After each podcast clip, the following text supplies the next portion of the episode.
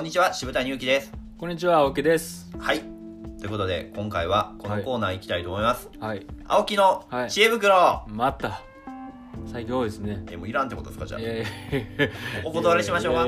また行こう。メールせっかく送ってくれるから、はいはい、じゃあ行きたいと思いますね。はい、これまた同じ方ですね。同じ方なんですか？はい。渋谷さん、アナリスト青木さん、こんにちは。俺のこと嫌い？もしかして、スマタのモロティンです。お誰？前いたあんな人おったっけそんな癖強いやつおった先日仕事場での、インターンで、勉強会にやってきた女の子に一目惚れしました。相手は自分よりも10ほど年下で、私は指導員として、仕事を任されてしまいました。あと2日ほどでそのインターン期間が終わり、そんなこと会えなくなってしまいます。やばいな。青木なら、そんなん素敵やんとか、そんなんいけるやろと、必殺やっつけ返しでことを進めてしまうのでしょうか。よう聞いてんな。青木なりのトリッキーなお答えをお待ちしていますと。距離感の詰め方がやばいよお前確かにね、こう青木さん最近僕ちょっと青木のさんパワーワードをなんか発見したんですよ。おい、よう聞いたはんな。素敵やん、素敵やん、おしゃれやん、青木さんの口癖は、正直、素敵やんこのパワーワードを締めること多いんですよ。でもな、俺よく使うな、そういうとこあるなって。あるいけると思う。なんとなくでとりあえず言うやつ。そうそう、迷った時になんかちょっといい感じで締めようとする癖ある。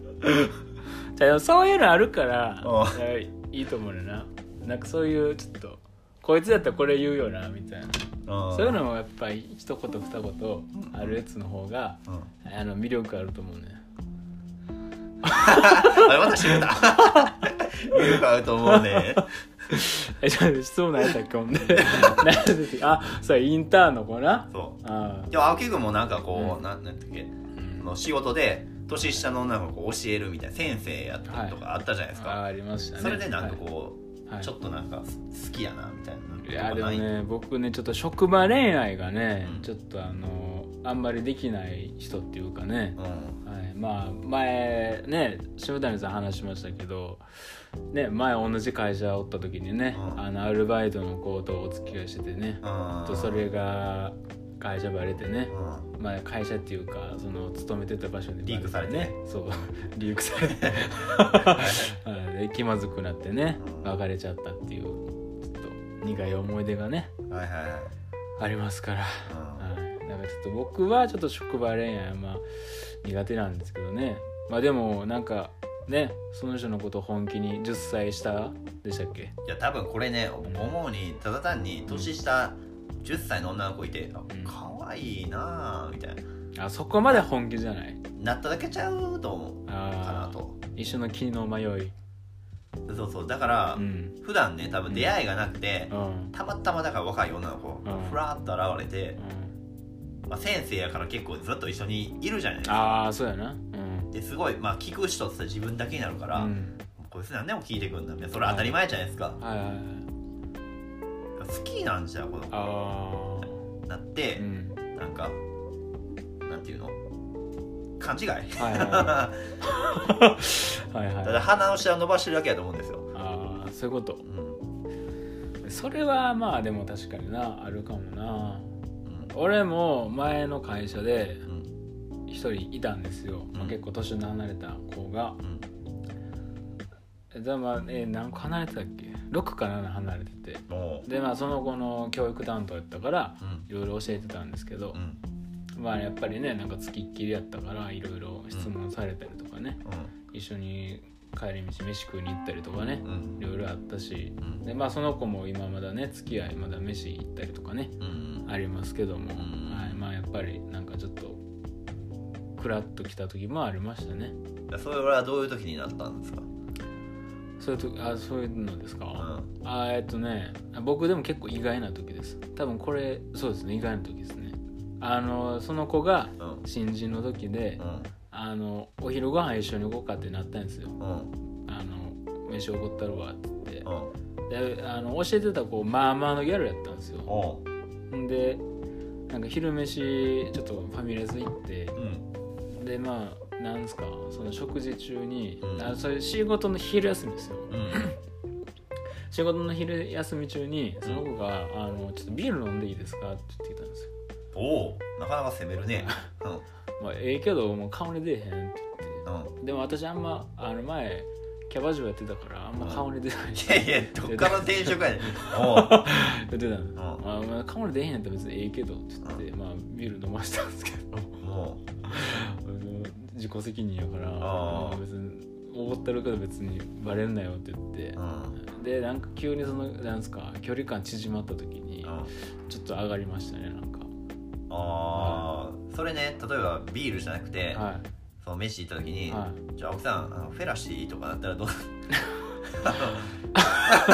どういうこと顔に出えみたいな、そういうことでしょ。まあそうですね、はい助け